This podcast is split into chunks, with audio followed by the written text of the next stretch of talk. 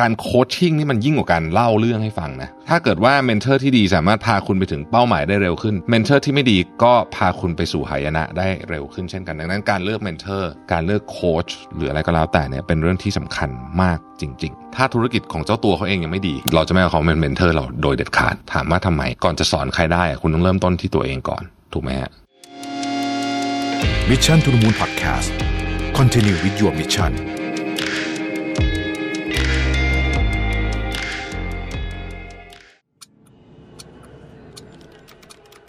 ทวงคืนเวลาชีวิตให้ตัวเองอีกครั้งกับคอร์สออนไลน์ AI for Everyday Productivity ปลุกความ productive เพิ่มเวลาชีวิตด้วย AI ที่จะพาทุกคนไปเรียนรู้การจัดการชีวิตให้ productive ด้วยเทคโนโลยีแห่งอนาคต กับผมรวิทยานุสาหะ สมัครได้แล้ววันนี้ที่ Line OA at Mission to the Moon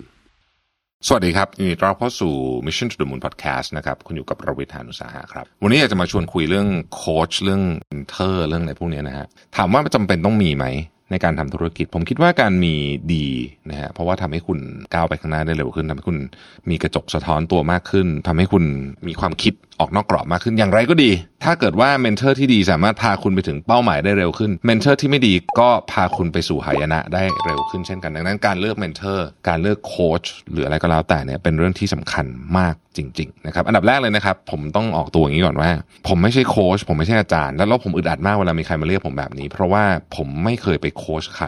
นะฮะผมพูดจริง ๆ ว่าแค่ธุรกิจของผมเอง แค่งานของผมเองเนี่ย ก็ยังทำได้ไม่ดีเลย เอาจริงมันต้องทำได้ดีกว่านี้นะฮะ เพราะฉะนั้นเนี่ยการ coaching นี่มันยิ่งกว่าการเล่าเรื่องให้ฟังนะ คือมันแบบมันเป็นการบอกบางอย่างว่าแบบคุณควรจะแบบทำอะไรอะไรเงี้ยอะ anyway เวลาผมไปพูดหรือว่าไปเปิดคลาสเนี่ยมันคือการแชร์ประสบการณ์ของผมซะมากกว่านะครับ ผมบอกได้ว่าแบบเนี้ยทำแล้วจะเป็นยังไง based on ประสบการณ์ของผมเองนะฮะแต่นั่นก็คือประสบการณ์ของผมเท่านั้นเองนะครับ เพราะฉะนั้นเนี่ยเวลามีใครบอกว่าไปช่วย mentor ช่วยอะไรหน่อยเนี่ยผมบอกว่าเฮ้ยผมไม่ได้แบบ เก่งพอแล้วกันที่จะเป็น mentor นะฮะแต่ว่าผมเล่าให้ฟังได้นะ ว่า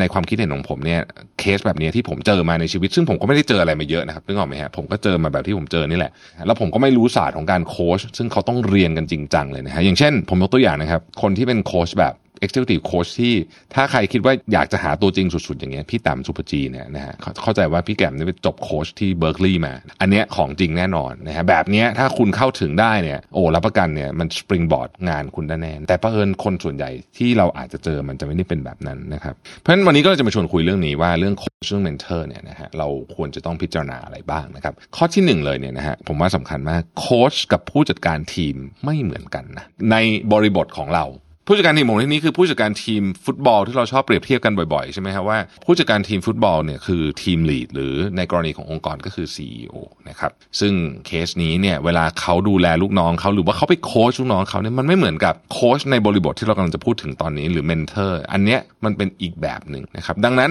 คนที่เป็น CEO หน้าที่มันจะไม่เหมือนกับการเป็น mentor บริษัทอื่นอะอย่างนี้แล้วกันนะครับการ mentor คนของตัวเอง หรือว่าการโค้ชของตัวเองมันไม่เหมือนการเป็น mentor คนอื่นที่อยู่นอกองค์กรนะเรากำลังพูดถึงการ mentor หรือการโค้ชคนที่ไม่ได้อยู่ในองค์กรนะคือมันมันไม่เหมือนกัน ไม่ได้แปลว่าคนที่เป็น CEO ที่เก่งจะเป็นโค้ชไม่เก่งไม่ใช่นะเพียงแต่ว่ามันคนละหน้าที่กันอ่านะฮะมันคนละฟังก์ชันกัน เขาอาจจะทำทั้งสองอย่างเก่งก็ได้นะครับจึงเป็นที่มาของข้อที่2ครับการเช็คว่าเก่งจริงหรือเปล่า ถ้าผมต้องการเรียนรู้ทฤษฎีซึ่งสำคัญ ผมเรียนจากใครก็ได้ เขาอาจจะเป็นคนที่มาสอนเราเนี่ยเขาเคยทำไหมเขาจะไม่เคยทำแต่ว่าเขาเข้าใจเรื่องเขาเข้าใจทฤษฎีสอนได้อ่าอย่างเงี้ยเราฟัง อันนี้คือในแง่ของทฤษฎีนะครับ ทฤษฎีแปลว่าอะไรจากข้อมูลที่เรามีมาในอดีตเรื่องเนี้ยมันบอกเราว่าต้องทำแบบนี้ เช่น หลักการทางเศรษฐศาสตร์นะฮะหรือว่า framework ต่างๆที่เราชอบใช้กันนะพวกแบบ SWOT analysis อะไรแบบนี้นะฮะอันนั้นนะคือมันเป็นเชิงกรอบเรื่องทฤษฎี ซึ่งเป็นตัวที่ดีนะในการตั้งต้นแล้วผมก็ยังศึกษาเรื่องพวกนี้อยู่ตลอดเวลานะครับเพราะฉะนั้นใครที่สอนเรื่องนี้จริง ๆ ใครก็ได้นะฮะที่เข้าใจ framework เรื่องเนี้ยแล้วก็มาสอนได้ อาจจะไม่ต้องเคยทำจริงๆจังๆด้วยซ้ำสอนได้ผมก็ฟัง แต่ถ้าเขาจะมา mentor ในเชิงของการตัดสินใจในเรื่องทางธุรกิจที่มันเป็น execution based นะฮะยกตัวอย่างนะครับยกตัวอย่างสมมุติว่าเราเรียนทฤษฎีเรื่อง business model มามี 3 โมเดล แล้วเราอยากปรึกษาว่าโมไหนดีที่สุด 3 อันนี้ตอนนี้คะแนนเท่ากันอยู่ เราอยากต้องการคำปรึกษาจาก mentor คนเนี้ยเพื่อจะได้ตัดสินใจถูก ถ้าแบบนี้ผมจะเลือกคนที่เคยทำมาเท่านั้น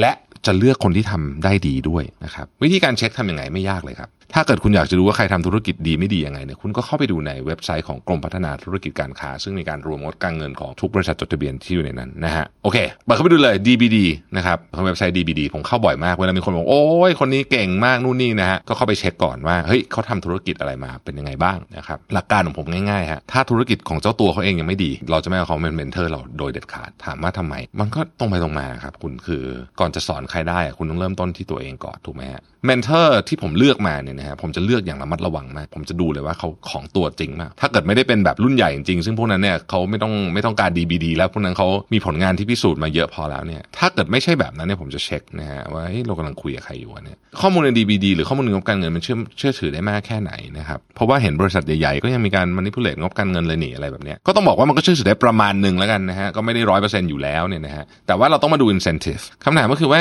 บริษัทที่อยู่ในตลาดหลักทรัพย์กับบริษัทที่อยู่นอกตลาดมี incentive เรื่องงบการเงินแตกต่างกันไหมกรณีที่จะขอเน้นนะฮะคนที่ทำถูกคือคนส่วนใหญ่ แต่คนที่ทำผิดคือการไป manipulate หรือว่าการไปทำอะไรบางอย่างในงบ เพื่อให้มันดูไปในทิศทางที่เขาอยากให้มันเป็นอะนะฮะดูดีหรือดูแย่ความเป็นจริงเนี่ยนะครับ incentive ของบริษัทที่อยู่ในตลาดกับบริษัทที่อยู่นอกตลาดเนี่ยเป็นคนละ incentive กัน บริษัทที่อยู่ในตลาดส่วนใหญ่นะฮะที่เราเคยเจอนะฮะอย่างกรณีล่าสุดก็คือกรณีของ case STARK เนี่ยนะอันเนี้ยชัดเจนนะฮะยอดขายปลอมกำไรปลอมเพื่อให้ราคาหุ้นขึ้น นั่นคือสิ่งที่ CFO เขาออกมาสารภาพ ถ้าเราคิดแบบโดยลอจิกเนี่ยมันก็คงจะเป็นประมาณนั้นแหละ คือ manipulate ให้ราคาขึ้นใช่ไหมแต่ว่าบริษัทนอกตลาดเนี่ยหลายคนถ้าจะ manipulate เนี่ยจะ manipulate เพื่อให้เสียภาษีน้อยก็คือให้กำไรมันน้อยนะเพราะกำไรเยอะเสียภาษีเยอะแต่ว่าเราก็ต้องให้ซูมไว้ก่อนว่าประมาณ 90%มันคือไม่ได้มีใคร manipulate อะไร 95 แล้วกันนะ ผมเป็นคนมองโลกในแง่ดีนะฮะ 95%แล้วกัน อันนี้ก็คืออันที่สองนะครับ เรื่องที่สามฮะ และอันนี้ผมคิดว่าสำคัญมาก คือ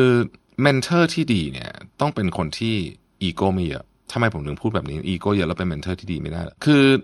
คนอีโก้เยอะเนี่ย นอกจากเขาจะไม่ค่อยเชื่อใครง่ายๆแล้วเนี่ยเขาไม่ฟังด้วยฮะประเด็นอยู่ตรงเนี้ย คือไม่เชื่อใครง่ายก็ดีแล้วล่ะแต่ว่าไม่ฟังคือฟังแบบเข้าหูซ้ายทะลุหูขวาเวลาเขาไม่ฟังแบบว่าถ้าคุณไปปรึกษาคนเนี้ย input ที่คุณใส่เข้าไปเนี่ยเขาไม่สนใจ เขาจะพูดในสิ่งที่เขาอยากพูด อันนี้คือลักษณะคนที่มีอีโก้เยอะ ซึ่งสถานการณ์ของแต่ละองค์กรต่อให้อยู่ใน industry เดียวกันชัดๆเลยนะ เอาแบบเป๊ะๆเลยเนี่ยนะฮะสถานการณ์ไม่เหมือนกัน เพราะฉะนั้นเนี่ยถ้าเกิดคุณไม่ฟังคุณจะวิเคราะห์ได้ยังไงต่อให้คุณเป็นคนเก่งมากเลยนะในเรื่องนี้แต่คุณไม่ฟังวัตถุดิบก่อนเนี่ยมันวิเคราะห์ไม่ออกข้อที่สี่ครับต้องคิดอย่างนี้เสมอนะเวลาคนมา mentor เราเนี่ยเขา mentor base จาก Data Set ของเขาเออใช้คำนี้แล้วกัน Data Set ของเขาซึ่งมันอาจจะเป็นคนละ Data มันมันเป็นคนละ Data Set กับกับเราแน่ๆอยู่แล้ว เพียงแต่ว่าบางทีเนี่ยผมเคยเจอนะฮะบางกรณีเนี่ยมันต่างกันเยอะมากๆ ยกตัวอย่างนะครับ เวลาผมไปคุยกับ mentor ผมที่